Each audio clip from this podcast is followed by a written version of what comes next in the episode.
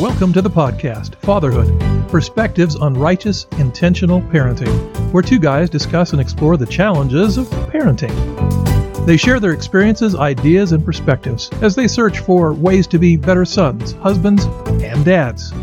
Here are the hosts, Joseph Winkle and Taylor Greenhall. Good afternoon, Taylor. How you doing, Joe? I'm doing well today. How are you? I'm doing awesome. I've had a really great week. Me too. Something that's kind of been on my heart lately, and I hope we can generate a little bit of a discussion about it today.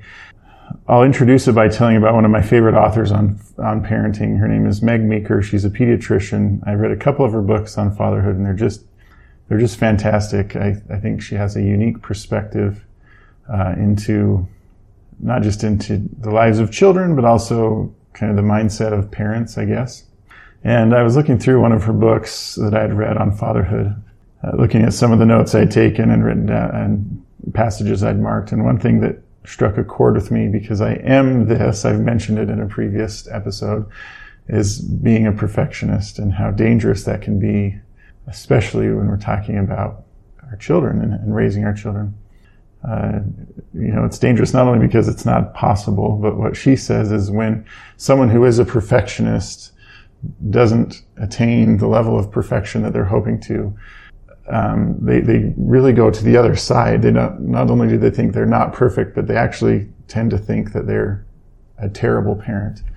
And where that leads in her observation and experience is, especially fathers feeling like they're not needed in the family unit.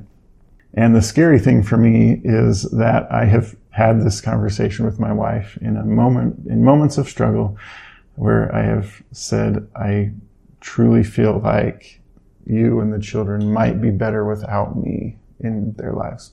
And I was thinking about the experience when I had this conversation with my wife, and I thought it almost would have been better if I would have said that in a temper tantrum, where I could have something to blame it on. Yeah, makes sense. I was just angry and I just said something I didn't mean, but it wasn't. It was a genuine conversation that my wife and I were having sitting at the table. And where it was scary for me is in that moment, it was how I truly felt about myself as a father. Because of some problem or mistake or non-perfection event that had taken place. Right, a perceived shortcoming on my end as a father. Yeah. And I just thought, my poor kids, they have to deal with me as their dad. Yeah. And it's scary when you think about what your own thoughts can make you think, or make you say, I should say. Yeah, well, and more importantly, make you feel. Yeah. Because it's what we feel that really dictates our lives and our behavior. Sometimes those feelings make it into words, and then those words eventually become behaviors. But what you're describing, this idea that we as fathers see ourselves falling short, and then instead of addressing that with hope to do better, we withdraw. Mm-hmm. And not only withdraw from the idea that there's no perfection, we withdraw from literally fatherhood. Right. I know that in my life, as I've made mistakes and clearly regretted those mistakes as a father, I've withdrawn from the relationships, withdrawn from even the time with children. And you can withdraw in a million different ways. I see a lot of men withdraw in activities. Mm-hmm. They go and find activities that keep them busy and keep them from having to interact with their family. Some technology is the big one these days. That's where I found myself. You just withdraw into distraction, entertainment. Right. And pretty soon, the very thing you worried about is that you're maybe ineffective or not a great father has come to pass because you have withdrawn from the process of being a father.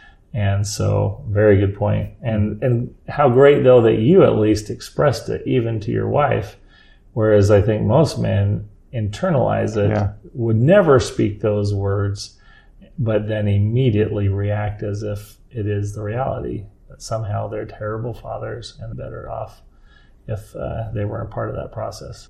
Yeah. Yeah, in fact, that for me was the turning point, was expressing that to my wife. Even as embarrassed or frustrated as I felt in expressing it. I'm grateful that my wife had a different perspective than I did.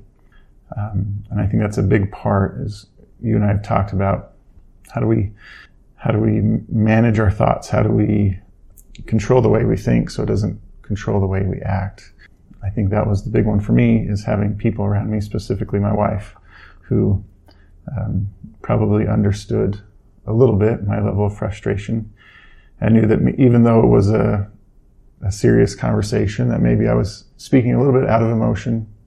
She helped me to orient my thoughts back to the good things I've done as a father, and how, despite what I thought, my family did want me around and did need me around, and that kind of helped bring me out of that funk. I know a few episodes when we were talking about your friend, we talked about the importance of we're probably not going to be able to avoid these frustrating or situations where we feel like failures, but the resolution is to not stay in those moments. Exactly. And dwell on them, just like you've said, because then it will manifest itself. If we say, well, my wife is much better at changing diapers than I am, so I'm not going to do it anymore.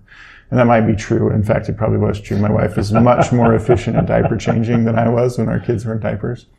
But thankfully, she still allowed me to do it. And I look back at those. It sounds funny. I look back at those experiences as some of the fondest memories I have with my kids during those years, because just because of the opportunity to interact with them.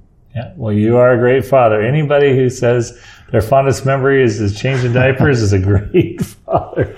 Boy, would there be so many mothers out there hoping that would be the case. Well, I feel like we're right on the same page, and it's probably worth just taking a minute to say, as we are feeling despair, as we're feeling hopelessness, as we're feeling to withdraw from something that we desire so much, to be fathers and be husbands, it's important, I think, that people follow that example you set, Taylor, and is talk to someone. If you can talk to your wife, perfect. If you could talk to a friend, great. If you could talk to a religious leader or a counselor, great. But please talk to somebody, because the path of that seed that's planted, that people are better without me, if nurtured and given energy, could lead to very dark places. Absolutely. Where people want to, withdraw from life. And this is a huge, again, epidemic among men, fathers. So just to put that out there, if you are having those thoughts and feelings, please be strong enough and courageous enough to share that with someone. And you will quickly, like your experience, Taylor, have someone say, that's absolutely not true. Mm-hmm. Because that's what happens. We just need to hear what is true. And what we're talking about today is as true as it gets, and that's what we think and what we put our time and energy into grows, good or bad. And so the thoughts that we put our time and energy into manifest into our circumstances, realities. So we've been talking just the last few days about this great book, one of my favorite books, by James Allen, As a Man Thinketh, written in the 1800s, and a beautiful, beautiful treatise on the power of thought and how thoughts direct our lives and create our lives. In fact, we were reading this as a family, and my wife she's a teacher, and she likes to have us memorize the kids. And so we were memorizing parts of this book, and one part that my wife and I memorized, I'll just quote it. I'm not reading it. It says, mind is the master power that molds and makes, and man is mind, and evermore he takes. The tool of thought, and shaping what he wills, brings forth 1,000 joys, 1,000 ills. He thinks in secret, and it comes to pass. Environment is but his looking glass.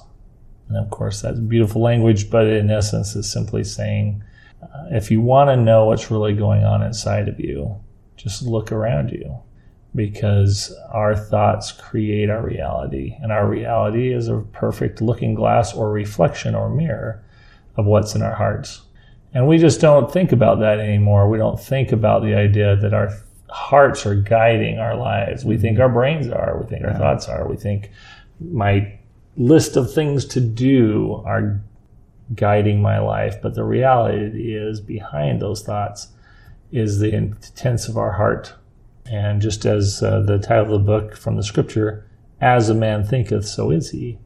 This is the truth that we should all come to learn and accept, that what we think and focus on becomes our life. Mm-hmm. And I think in discussing this book with you and with some other people, I learned this is my grandmother's favorite book. So I had an opportunity to talk a little bit about it with my mom today. This weekend. But I feel like as I talk about it, sometimes it's easy to oversimplify this idea and say, make it sound like, you just need to think positive thoughts and everything is going to be just rosy in your life. And I think that would be my one caution. And the thing I'm learning is that this is a constant effort that needs to be made. It's like you said in your quote, it's a tool. It's a tool that we can continue to learn how to use more efficiently. And I don't know how much I've talked to you about this personally, Joe, but this is something I struggle with. I've struggled with anxiety for a good majority of my life. And when those moments of anxiety kick in, for me, it is my thoughts. It's my thoughts about my role as a husband and a father, my career, my ability to provide for my family. Those are the things that kick in and start to increase the doubts in my mind. And it's something that I have to pay close attention to every single day. And even when I do that, it's still a bit of a struggle for me. I feel like I'm still in the process of refining the use of this tool, which is my heart, my thoughts, directing my life. But for me, what encourages me, and hopefully if someone listening has those same thoughts, is that there can be a change in the way that we think about ourselves, whether it be as a father or just as a person, as an employee. We can change the way we think about ourselves and our abilities. So we may feel like, I'm just stuck in this rut of negative thought, but we don't ever have to be stuck anywhere. And like you said, sometimes it takes meeting with a counselor or talking with your wife or a religious leader about it to kind of help move you out of that rut, but it is possible. And I think that's my hope as we discuss this. And if people are listening to it, have that concern, that's my hope, is you don't have to be stuck there. Because I know I found myself stuck in feelings of anxiety and the thoughts that accompany it. And it's extremely frustrating. And in the moment, you can feel a little bit hopeless. And I think if there's anything I've learned that could maybe help someone, is that you don't have to feel that way all the time. Yeah. Well, I think you bring up with this idea of anxiety, even depression, this is epidemic times, mm-hmm. and can only imagine with the pressures of this world and fatherhood that this is something that men are struggling with. And I of course have these struggles sometimes. I have a lot of friends who've shared these struggles with, and that's because our minds make it real. They truly make it real. So for anyone who doubts that our mind can dictate our feelings and even our physiology, I would just like to just share an example of how this works. So years ago, and this will date me, one of my friends called up and said, "Hey, you want to go to a movie tonight?" And that's something we used to do when our kids were in bed and our wives weren't interested in seeing an action movie. We'd just get some guys and go. And so we went to see a movie with Will Smith called I Am Legend. Okay. If anyone's ever seen that. So I don't really care for scary movies personally, or even super suspenseful, because of the physical effect it has on me. And so I end up getting picked up by a van load of guys. We go to a movie, and I don't even know either of the guys I'm sitting next to. And there's a scene where he's walking into this building, and it's pitch black, and it's filled with basically zombies. Mm-hmm. And he's just got this flashlight. He's looking for his dog, and the flashlight points. And so, there's nothing there, and it points again. There's nothing there. And all of a sudden it points, and there's a group of these, creatures kind of standing. Well, I've seen enough movies that the minute it goes quiet and this is happening, something's coming, right? So now what is happening? My body starts to feel that this thing is coming. I don't know what it is, but I know it's going to be scary. And so in my mind, I'm thinking, all right, how do I close my eyes? Because I don't want to see it with two people next to me that I don't even know. They're going to see me sitting in this movie closing my eyes. So I'm like trying to look out of one eyeball, like not watch it so I don't jump when the thing happens. Now, again, I understand I'm sitting in a theater. I know zombies aren't real. I know there's nothing to be afraid of, and yet my whole physiology has changed to the point where I'm almost panicking about what's about to happen. Sure enough, the flashlight moves. You see this group. Everyone yells and jumps, and I'm just like, oh, why do I put myself through this? The best, actually, is the movie's over, and nobody's talking. Everyone's just like breathing like, oh, finally. Like we all just stopped holding our breath. We get into the van, and we're probably 10 minutes on our way home. And one of the guys in the car goes, oh, finally. And someone goes, what? And he's like, my butt just unclenched after a 2.5-hour movie. But it just, it brings to point a reality that our thoughts are make things real to us.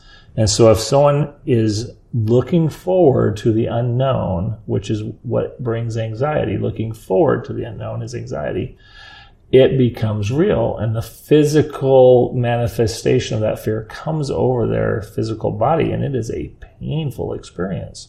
Or on the other hand, if someone's looking back into the past on regrets, things that cannot be changed, well, that's where depression comes from. Well, anyways, the feelings of depression come from things that cannot be changed.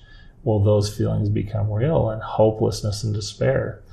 So what is the solution? Well, obviously there's many solutions. Doctors could give a lot of solutions, and there's often cases where counseling, medication, all types of resources are out there to help people with anxiety and depression. But I thought it was interesting, your wife's solution. Yours was an anxiety about, well, I think you might be better off without me a part of this, thinking about the future, right? Better off in the future if I'm not in this. And what did she do? She went to the past, and she gave you examples, not ideas of what might happen, not happen, but actual physical proof and experiences where you were a great father. And in teaching you truth and giving you real experiences, it brought down that anxiety and that unknown and fear to the reality, which is, oh, I am a great father. I make mistakes like everyone else. I'm going to keep on doing better. Yeah. Because that's the joy, is in learning to do better. Absolutely. Not in not making mistakes. Absolutely. And I think maybe not even my kids are expecting me to be perfect. And that's reassuring to me. But I had a thought while you were talking about anxiety and looking forward to the only difference between fear and faith is the outcome. If we're looking forward with anxiety, the outcome is terrible. I used to have that anxiety with in school. If I would take a test, I knew I was going to fail, even though my evidence was history of good grades. But my anxiety caused me to look forward with fear to a negative outcome. And if I switch to the opposite, which is faith. If I'm going to create an outcome in my mind, why not create one that is positive, favorable? I think that's it reminds me of. I wish I could think of who I learned this from, but it's this idea, right, of prospecting the worst case scenario.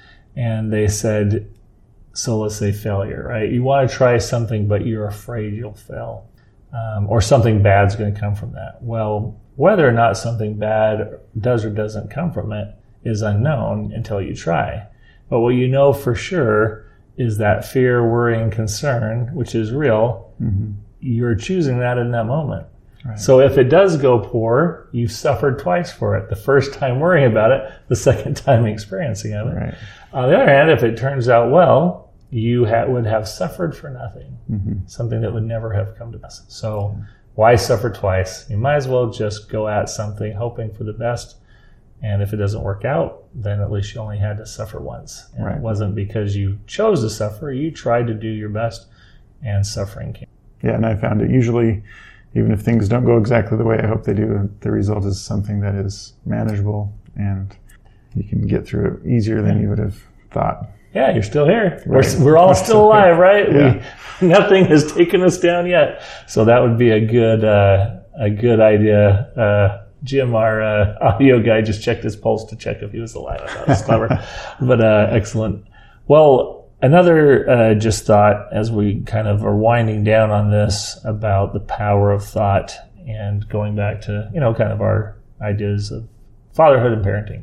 Just like to share my own experience recently with this idea. So I have a child who I've felt becoming more distant from me, and this has been a painful experience because of my great love for this child, as I love all my children. Mm-hmm. But we've always had a real special connection from the time they were young. And as I've felt this distance and seen these changes within this child, I've thought, you know, they're believing something that's not true about themselves. And now they're starting to act in the way that they believe. And instead of all the beautiful things about themselves, they're seeing kind of the mistakes and the problems, and it's changing their behavior and therefore changing our relationship.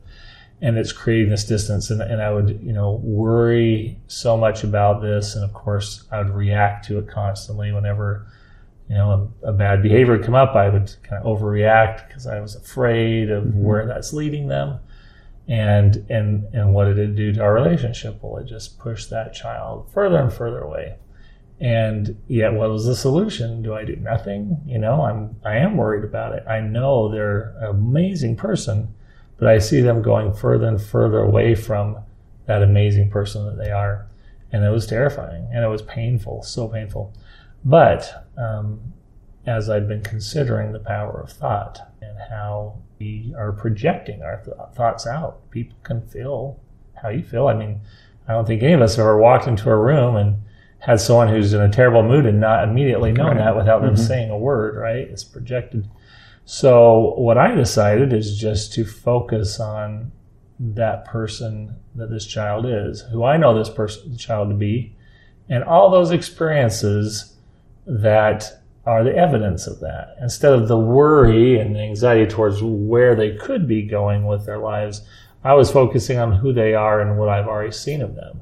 What's been most interesting, without saying any words about that, but just feeling that way myself, how our relationship, even just in such a short amount of time, has grown stronger and stronger and stronger, and is more reflecting the relationship I had when they were very young, of great friends and kind, and being kind and loving each other. And also what's interesting is when those same triggers come to me, like maybe a poor attitude or, you know, misinformation, they're saying things I know aren't true, or even behavior that I don't agree with or I don't like, it's not triggering me. Right. Because I look at those things for as they are, a moment in time, and I compare it with the reality of who this child is and who I know them to be. And I think, oh, they're just figuring things out. Yeah. So what has that done? Well, it's drawn them back in.